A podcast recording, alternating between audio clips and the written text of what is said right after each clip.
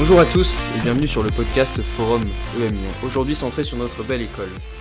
Le premier avril dernier, Bernard Belletante a quitté ses fonctions de directeur général de emlyon Business School. Il a été remplacé, le premier avril donc, lundi dernier, par Tawhid Chtioui, qui était auparavant à la tête de emlyon Africa. Bernard Belletante occupe désormais des fonctions au sein du conseil de surveillance car ce remaniement a été l'occasion pour le emlyon de changer de structure juridique. Fini la simple école de commerce plan-plan, nous sommes la première école de France à devenir une S A, une société anonyme. Enfin bref, qui est donc ce nouveau directeur général encore si peu connu ? Orientation stratégique, affinité, nouveau campus, bar, alcool, association, Tawhid Chtioui nous dit tout. Un immense merci à lui pour avoir accepté notre invitation, que cet échange vous permette à tous d'en apprendre encore davantage sur le futur de emlyon Business School.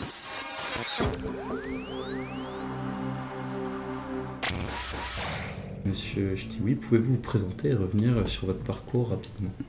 J'ai rejoint emlyon Business School depuis maintenant trente mois pour prendre les responsabilités et le projet sur l'Afrique. Je commence par ça parce que je pense que c'est important d'expliquer le cheminement que j'ai eu sur ces trente derniers mois avant d'arriver à cette, à cette nouvelle responsabilité.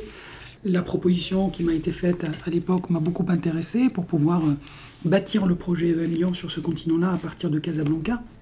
On partait vraiment de rien, hein. Quand je suis arrivé, on était trois personnes. Aujourd'hui, on est trente. Il y avait quinze apprenants. Aujourd'hui, on est mille apprenants. Donc, il fallait construire tout. Donc, il y a une entreprise, il y a, il y a une aventure entrepreneuriale qui est assez intéressante. Et puis, une aventure humaine, hein, avec toute la diversité, euh, l'adaptation, l'agilité, euh, la capacité d'innover, de, de créer des, des choses qui sont adaptées au contexte, qui est assez intéressante. Euh, et c'est pour ça que l'aventure m'a, m'a intéressé et, et j'ai décidé de rejoindre emlyon à ce moment-là. Avant cela, j'étais, j'ai passé quinze années en France, dans différentes fonctions, après un, un doctorat à l'Université Paris deux en sciences de gestion. Ma spécialité, c'est le management de la performance. J'ai rejoint euh, Reims Management School, à l'époque, Neoma, en tant que professeur et chercheur, où euh, j'ai fait quatre années euh, avec beaucoup de, d'enseignement et de recherche, notamment beaucoup à l'international. Et puis j'ai pris, la, sur la dernière année, la direction de master spécialisé, avec une autre dimension de mon métier, qui est la conception de contenu pédagogique et la promotion de programmes. Ensuite, euh, je suis allé à l'EDEC, où j'ai dirigé le programme Grande École et, et les Master of Science euh, sur le campus de Lille, où euh, c'est une autre expérience managériale, avec aussi, euh, une, on va dire, un apprentissage et une évolution sur euh, toutes les logiques d'accréditation, toutes les logiques de pilotage d'un campus, toutes les logiques de pilotage multiprogramme.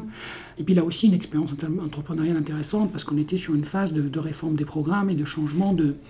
et de changement de modèle pédagogique. Ensuite, je suis revenu sur Paris, où j'ai rejoint le, le groupe Ionis pour euh, prendre la direction déléguée de l'I S G, ensuite la direction nationale de l'I S E C Business School, sur les sept campus de, de France. Donc une logique multicampus très intéressante, avec bâtir un projet pédagogique unique sur l'ensemble des, des sept campus de l'école.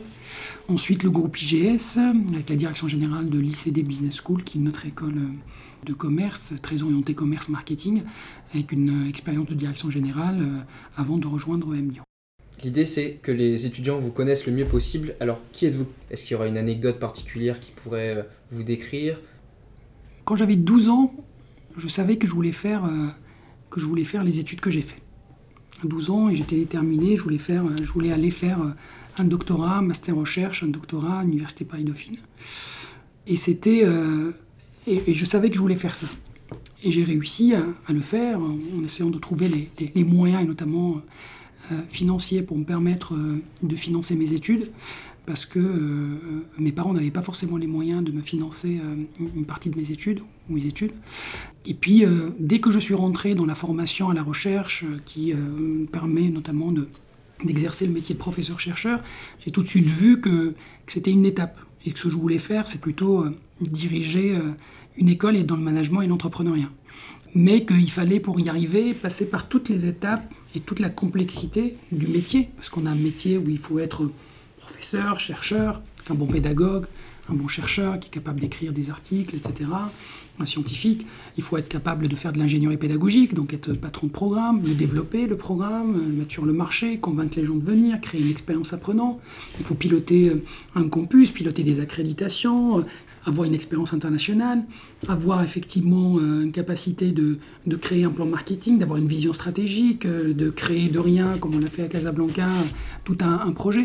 Donc il y a plein de compétences très très variées, et que j'ai essayé de développer au fur et à mesure pour pouvoir arriver à, à ce type de fonction aujourd'hui, avec aussi euh, la chance que j'ai eue de passer par huit institutions différentes. Et c'est vrai que c'est une véritable richesse, parce qu'à chaque fois, j'ai découvert un domaine nouveau, quand je parle de l'apprentissage, quand je parle de, du marketing, de la communication, des accréditations, des reconnaissances, du multicampus, de, de, de, de l'international, du multiculturel. C'est des expériences qu'on ne peut pas vivre forcément lorsqu'on a vécu quinze ou vingt ans dans la même institution, mais que cette diversité d'expériences qui m'a été offerte et, et que je, j'ai, j'ai pu saisir au fur et à mesure des opportunités m'a permis de, de beaucoup progresser, d'aimer encore le domaine dans lequel je suis, et, et, et c'est ma passion aujourd'hui, mon métier. Je suis passionné par le domaine de l'éducation. Euh, euh, c'est ce qui me fait euh, réveiller tous les matins avec euh, le même plaisir depuis, euh, depuis quinze ans, parce que je suis dans un métier qui a une dimension humaine très très forte, et parce que je vois des jeunes comme vous euh, progresser, euh, aller chercher des responsabilités, euh, prendre en maturité, euh, s'épanouir, et puis euh, surtout transformer euh, les entreprises. Et ça, ça, ça, c'est vraiment ce qui me fait le plus plaisir, ce qui me booste et qui, et qui me donne de l'énergie. Et je pense que je continuerai à essayer de le faire euh, maintenant à, à l'échelle de, de emlyon Global.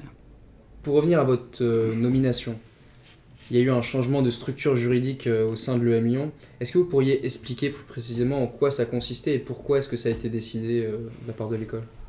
Vous savez que les écoles de commerce font face aujourd'hui à, à une transformation importante qui a plusieurs facteurs.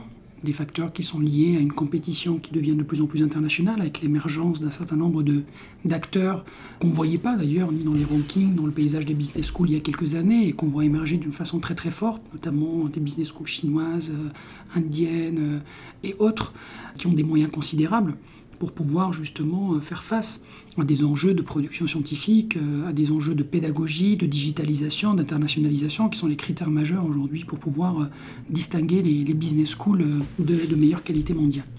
Donc on a besoin aussi, nous, de renforcer nos ressources. On a besoin, surtout dans un contexte où l'aide ou les aides de, de l'État avec toutes ses composantes, y compris les chambres de commerce qui sont aujourd'hui euh, les propriétaires ou les actionnaires euh, euh, des écoles de commerce, qui assistent à une baisse de ressources assez considérable, hein, que ce soit les ressources issues de la taxe d'apprentissage ou le financement issu des, des chambres de commerce euh, diminue. Et donc il faut que l'école et les écoles trouvent d'autres sources de financement pour permettre de financer et de répondre aux enjeux que nous avons. Encore une fois, des enjeux de réinventer la pédagogie, de trouver et de créer une expérience apprenant qui est liée non seulement à la salle de classe, mais tout ce qu'il y a autour, hein, les investissements sur les campus notamment, et toute l'expérience qu'on peut créer autour, la digitalisation et son importance, et ce que ça nécessite comme investissement pour réinventer la pédagogie, la personnalisation, parce qu'on a des attentes de plus en plus personnalisées de la part des apprenants, avec une diversité qu'on souhaite garder, et ce que ça nécessite en termes d'investissement. Les professeurs de, de très bon niveau qui sont capables de produire de, des contenus aussi scientifiques d'envergure internationale, et là aussi un investissement assez important. Donc euh, tous ces investissements-là euh, nous obligent aujourd'hui à aller chercher d'autres sources de financement, des, des stand-alone business schools, donc on n'a pas, pas lié à l'université, on n'a pas de, de ressources autres que ce qu'on génère par le biais de, de nos relations avec les entreprises et, des, et de la scolarité et des frais de nos étudiants. Donc c'est important de pouvoir trouver d'autres moyens, notamment à travers d'autres types d'actionnaires qui peuvent venir apporter les ressources nécessaires pour pouvoir accélérer notre croissance, des enjeux de globalisation qui sont importants aussi, avec la possibilité de permettre à nos étudiants de vivre une expérience globale au sein de emlyon et d'avoir le choix de pouvoir euh, avoir des, des périodes d'immersion dans différents contenus, dans différents campus, avec des contenus qui sont euh, équivalents en termes de qualité à ce qu'ils peuvent avoir sur leur campus d'origine. Donc tout ça nous oblige à, en tout cas, à, à faire évoluer notre gouvernance, à changer de statut juridique d'abord pour pouvoir ouvrir et attirer d'autres types de parties prenantes qui sont capables d'apporter les financements nécessaires, mais aussi du coup réorganiser la gouvernance de l'école de façon à prendre en considération une taille de l'école qui a beaucoup beaucoup évolué. Hein. On était, euh, chiffre d'affaires de l'école, le budget de l'école était à cinquante millions il y a cinq ans, aujourd'hui on est à cent millions, le plan stratégique vingt vingt-trois prévoit cent soixante-dix millions de budget. Tout ça, ça fait que la taille de l'école euh, est de plus en plus importante. Il y a des sujets stratégiques qui nécessitent beaucoup de temps. Il y a des sujets opérationnels sur lesquels aussi on doit s'améliorer et nous développer. Et, et pour ça, il faut changer aussi l'organisation et la gouvernance de l'école. Pourquoi vous ? Pourquoi est-ce que euh, Bernard Belletante n'a pas été reconduit, ne sera pas reconduit au premier avril ? Il n'y a pas de reconduction. En réalité, Bernard Belletante était euh, sur un mandat à durée indéterminée. Donc il a fait le choix aujourd'hui de... de passer la main, parce que c'est un choix de sa part de passer la main, euh, partir à la retraite, mais en continuant dans l'école puisqu'il rejoint le conseil de surveillance. Mais euh, voilà, ce qu'il dit lui, euh, j'ouvre, enfin, euh, je, je, je mets des guillemets, il ne faut pas faire le tour de plus, euh, le tour en trop. Il a permis, euh, je pense, sur ces cinq dernières années, beaucoup d'évolution pour l'école, et il me dit c'est le moment de passer la main. On est à la veille aussi des, des accréditations, euh, on en reparlera si vous voulez tout à l'heure. Il euh, y a E Q U I S et S I S B, H U B qui vont arriver dans les quelques mois à venir. Donc évidemment, il faut aussi euh, montrer que l'école prépare la relève, euh, qu'il y a une nouvelle génération qui arrive et qui est capable de porter les nouveaux projets de l'école.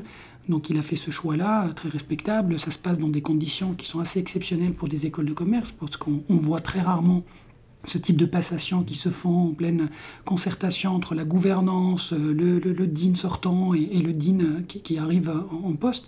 Donc c'est, c'est aussi un exemple de management, de transition, qui est assez intéressant pour nous, qui nous permet de rester dans la continuité des projets de l'école, mais tout en effectivement en apportant une nouvelle dynamique et de permettre à l'école d'assurer la croissance qu'elle souhaite et la qualité qu'elle souhaite pour continuer à, à exister et à évoluer parmi les meilleures écoles mondiales.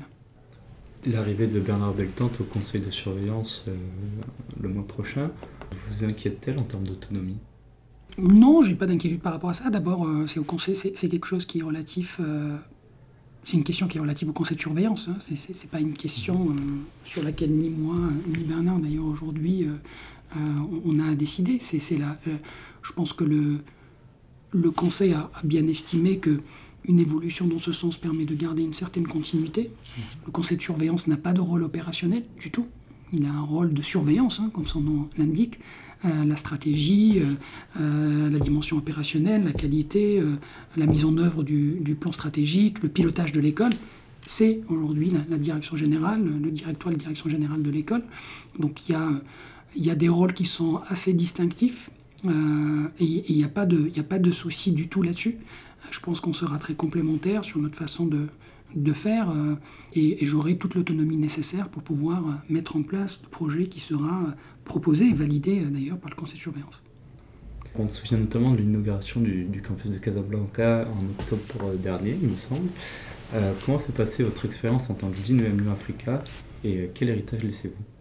Une expérience assez exceptionnelle parce qu'on est arrivé à Casablanca avec un, un handicap majeur qui est celui de ce qu'ont fait les écoles françaises jusqu'à maintenant au Maroc. Il y a eu beaucoup de tentatives, beaucoup d'écoles qui sont arrivées dans des logiques de délocalisation, avec des logiques de double diplôme, avec des acteurs locaux, où beaucoup de Marocains et, de, et d'entreprises et de recruteurs ont été très déçus par le modèle français dans ce format de délocalisation, où on délivrait le diplôme dans le cadre d'accords avec des universités ou, ou des établissements locaux, mais on ne voyait pas la vraie qualité de, ce que, de l'enseignement et de la business school française. Donc quand on est arrivé, les gens pensaient encore que c'était le énième modèle de délocalisation et que ça va être le campus de second rang et que ce n'est pas véritablement le emlyon. Et avec l'inauguration, c'était vraiment le symbole et, et, et la, l'illustration parfaite de tout ce qu'on a fait, d'ailleurs, sur les deux dernières années, mais qui est venu être consolidé par un campus qui est, euh, en termes d'infrastructure, en termes de moyens, en termes d'investissement, en termes de qualité, d'innovation pédagogique, qui est assez exceptionnelle. Et on a montré toute la volonté de emlyon de se dire on arrive avec toute la qualité et le savoir-faire de emlyon. On a des professeurs qu'on a installés qui sont recrutés sur les mêmes critères que la faculté E M Lyon. On a un campus qui est au meilleur standard d'innovation, mieux même que ce qu'on pourrait avoir en France, c'est le dernier. Donc on y a mis beaucoup d'innovation, d'apprentissage par rapport à nos, nos autres campus. On a mis la qualité qu'il faut et l'adaptation qu'il faut. Et on a créé l'ancrage qu'il faut. Parce qu'un campus n'est pas suffisant pour créer un ancrage dans un environnement nouveau. Aujourd'hui, les entreprises et les écoles qui souhaitent créer un modèle de long terme doivent être capables de créer du lien avec le contexte local. Le lien avec les entreprises, on a signé une cinquantaine de partenariats avec des acteurs locaux, des entreprises, des associations professionnelles, euh, des acteurs de la société civile. On organise beaucoup d'événements qui permettent de répondre aux enjeux de la société et de l'économie marocaine. On forme non seulement dans le cadre de la formation initiale, le B B A notamment, mais aussi on a six cents dirigeants qui sont cette année sur le campus de emlyon à Casablanca et qui viennent faire évoluer leurs pratiques professionnelles pour répondre aux enjeux des sociétés et des entreprises en Afrique à travers les formations sur mesure de emlyon. Et donc on a démontré à travers ça notre volonté de venir avec le meilleur de ce qu'on a Et ça, c'est un signal très positif qu'on donne, surtout quand on connaît l'historique qu'il y a eu avant. Donc on a réussi effectivement à changer un peu la, la, la perception que peuvent avoir les gens de, des modèles de délocalisation, entre guillemets, qui du coup ne sont pas du tout, du tout valables en ce qui nous concerne. Et, et c'était ça, enfin, la volonté depuis le début. Et est-ce que plus généralement sur votre vie à Casablanca, en Afrique, est-ce qu'il y a une anecdote que vous aimeriez partager, qui vous a semblé singulière ? Bon, il y en a beaucoup, il y en a beaucoup, euh, évidemment, parce que tout ce qui est lié aux différences culturelles, c'est très intéressant. Euh, la notion de temps et, et la différence sur la perception du temps entre euh, ce qu'on a en France et ce qu'on peut avoir dans un certain nombre de pays, euh, entre, euh, par exemple, euh, comment on peut prononcer emlyon. On a dix façons différentes à, à Casablanca pour euh, prononcer le, le mot emlyon, et on en rigole tout le temps avec l'équipe parce qu'à chaque fois on découvre et, et c'est très très intéressant. Enfin, tout ça, c'est des choses que, qui sont anecdotiques parfois et, et, et nous font sourire, mais, mais c'est, ça a beaucoup beaucoup de, d'enseignements derrière sur les, les différences culturelles et la capacité justement de, de s'adapter à toutes ces différences-là. Quand je cite la notion de temps, elle n'a pas la même, euh, la même notion. Les temps sont beaucoup plus longs, par exemple, en Afrique et à Casablanca. Il faut construire des relations sur le très long terme. On ne peut pas, en ayant un rendez-vous avec une grande entreprise, ou avec le patron d'une grande entreprise, sortir du rendez-vous en disant « ça y est, on démarre un partenariat ou on démarre un programme de formation ». Entre le moment où on se rencontre la première fois et le moment où ça se concrétise, il peut y avoir deux ans. Ce qui n'est pas forcément le cas en France. Euh, donc ça, c'est effectivement, même si ça peut être euh, parfois euh, surprenant quand on est habitué à un environnement beaucoup plus efficace, rapide, mais voilà, c'est caractéristique de, de notre culture, et notre capacité de nous adapter à ça, elle est euh, extrêmement euh, importante et conditionne notre réussite dans ces environnements-là. Euh, la notion de, de la relation ou des relations interpersonnelles. Les gens sont beaucoup plus attachés à, à la, aux personnes qu'à la marque et qu'aux institutions. C'est une vraie leçon d'humilité lorsque on arrive en disant on est emlyon au Maroc, ou en Inde, ou en Chine.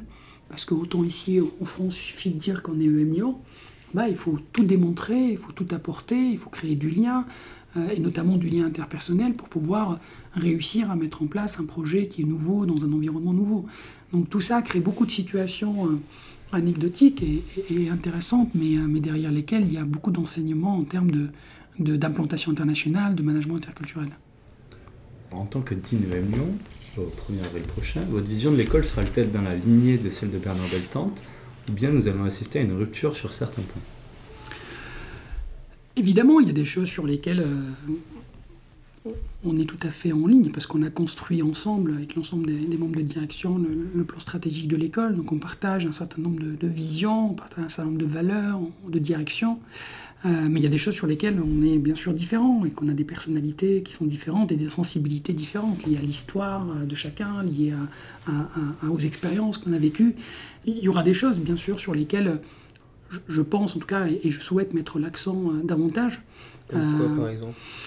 Comme quoi, par exemple, euh, je pense que ma priorité sur les, les prochains mois, ça va être l'interne. Ça va passer beaucoup plus de temps avec euh, les équipes, avec les étudiants, même si, effectivement, à, à ce poste-là, on a un rôle de représentation extérieure qui est important, mais je pense que dans les mois à venir, c'est très, très important à ce que je puisse passer du temps dans l'école. Quand je dis dans l'école, c'est pas uniquement avec, avec les équipes, mais c'est aussi avec, euh, avec les étudiants et les apprenants, pour pouvoir, effectivement, rester en contact avec le, le cœur métier et les fondamentaux, pour, pour euh, remettre euh, et mettre davantage de sens, pour pouvoir euh, créer de l'adhésion et partager un certain nombre d'évolutions, parce que l'école est en train de se transformer significativement, et il faut que ça soit porté, et que les étudiants, comme les diplômés d'ailleurs, puissent être engagés dans cette démarche-là, et puissent avoir leur contribution, et qu'on puisse leur expliquer le sens de tout ça. Donc ça, c'est quelque chose que, à laquelle je vais m'attacher dans les quelques mois à venir. Euh, la dimension euh, R S E, euh, sur laquelle je suis en train de travailler déjà, euh, et qui, euh, je pense en tout cas, sera beaucoup plus stratégique dans la configuration actuelle que, que, je, que je mets en place, que je souhaite mettre en place. Et quand je dis R S E, c'est avec toutes les dimensions, hein, l'environnement, le financement des études, la dimension éthique dans les cours, la sensibilité à la responsabilité dans l'ensemble de ce qu'on fait, le lien avec les étudiants, l'exemplarité qu'on doit avoir, nous, dans, dans, nos, dans nos modes de management, dans les, dans les valeurs qu'on porte, et dans les signaux et les actes qu'on peut qu'on peut avoir euh, pour qu'on puisse être écouté, influent et impactant vis-à-vis de nos étudiants, le lien avec les territoires et notre contribution par rapport aux différents territoires dans lesquels nous sommes installés. Donc toutes ces dimensions-là sur lesquelles on va, euh, je vais sans doute accorder une, une importance euh, euh, stratégique forte euh, dans les quelques mois à venir. D'autres sujets qui sont liés et qui sont des sujets de priorité aussi euh, dans les quelques mois à venir, qui sont euh, les accréditations, par exemple. Vous savez qu'on a EQUIS qui arrive euh, au mois de juin, on a S I S B qui arrive euh, au mois d'octobre, et puis euh, au, au juin d'après, on aura un B A. Donc c'est, c'est des moments forts pour l'école, parce que c'est des réaccréditations qui sont euh, pour cinq ans à chaque fois, avec euh, sur une lourdeur en termes de process, mais aussi beaucoup, beaucoup d'intérêt pour nous, parce que c'est le moment de faire le point sur euh, l'évolution de nos pratiques euh, au regard des standards internationaux qui sont euh, définis par ces organismes d'accréditation, mais qui sont aussi basés sur les meilleures pratiques, parce que les standards évoluent en fonction des pratiques des meilleures écoles. Donc de voir où est-ce qu'on en est sur tous ces sujets-là, c'est aussi euh, une démarche qualité de progression qui nous permet de dire voilà les domaines sur lesquels on doit encore progresser, même si emlyon est aujourd'hui très très bien situé par rapport à ces standards-là. Et puis c'est un moyen de créer de l'adhésion aussi hein, au niveau des équipes. C'est un projet commun dans lequel on associe tout le monde, y compris d'ailleurs les étudiants et les apprenants. Et donc c'est le moment, et ça tombe parfaitement bien, en tout cas pour mon arrivée, pour essayer autour de ces projets-là de créer de l'adhésion autour aussi d'une vision et d'un sens sur lequel on va sans doute avoir quelques nouveautés que je partagerai et que je prendrai le temps de partager avec, avec les, les étudiants. Et sur le futur justement, est-ce que vous avez des avancées à nous communiquer sur le nouveau campus de Gerland ? Pour l'instant, on est toujours en phase de sélection du promoteur immobilier. Donc, il y a eu euh, d'abord euh, un appel d'offres euh, auquel il y a eu plusieurs promoteurs immobiliers qui ont, euh, qui ont participé. Il y a eu une présélection euh, de trois. Et aujourd'hui, effectivement, il y a une discussion avec les trois promoteurs immobiliers pour voir lequel sera sélectionné en, en fin de, de parcours. Le permis de construire, une fois que cette phase est finalisée et que le choix du promoteur immobilier a été fait, avec toutes les logiques qu'il y a derrière de financement, parce qu'il y a aussi une logique de financement qu'il faut construire, hein. Comment on va financer ce campus-là, qu'on ne loue pas, qui finalement devient un campus que emlyon va, dont emlyon va être propriétaire, ce qui est une, une nouveauté extraordinaire pour l'école. Hein. On ne paye plus de loyer, mais on devient propriétaire de notre campus. Et ce qu'on paye dans les loyers bah, va servir à... à rembourser le prêt qui va permettre de financer le campus.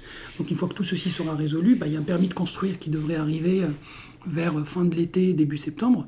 Et c'est à partir de, de là qu'il y a toutes la, les formalités administratives de permis de construire, et cetera, bah, que, que les travaux vont commencer avec une perspective et une volonté, un objectif, que ça soit prêt en deux mille vingt-deux, qui est, euh, comme vous le savez, le cent cinquantième anniversaire de l'école, et coïncider, euh, ce hub, hein, on dit campus, mais c'est un hub, on ne veut plus utiliser le mot campus, Hub Gerland deux mille vingt-deux pour ce cent cinquantième anniversaire de l'école. Et une question très importante pour les élèves de l'école, est-ce qu'il y aura un bar dans ce nouveau campus ?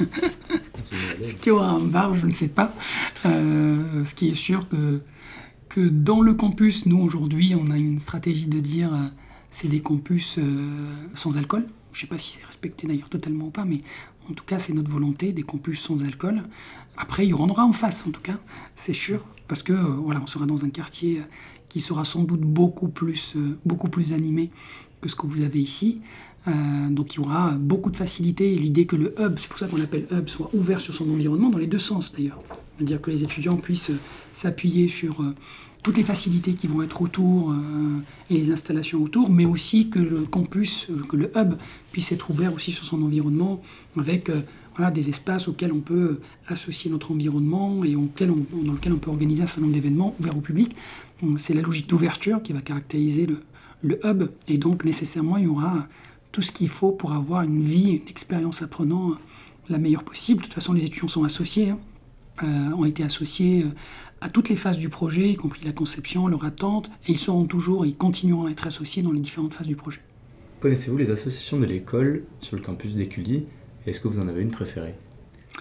Alors, je suis en train de découvrir les associations de l'école. D'ailleurs, je rencontre le premier jour, euh, premier avril, euh, euh, non, le deux avril, je rencontre le président de la Corpo. Et puis, la même semaine, euh, j'organise une réunion avec tous les présidents d'asso pour essayer aussi de, d'avoir euh, leur retour, pour faire leur connaissance et, et puis voir comment on peut continuer à, à avancer ensemble et aussi euh, leur exprimer et leur montrer euh, tout l'attachement que j'ai à la vie associative de l'école et, et mon soutien.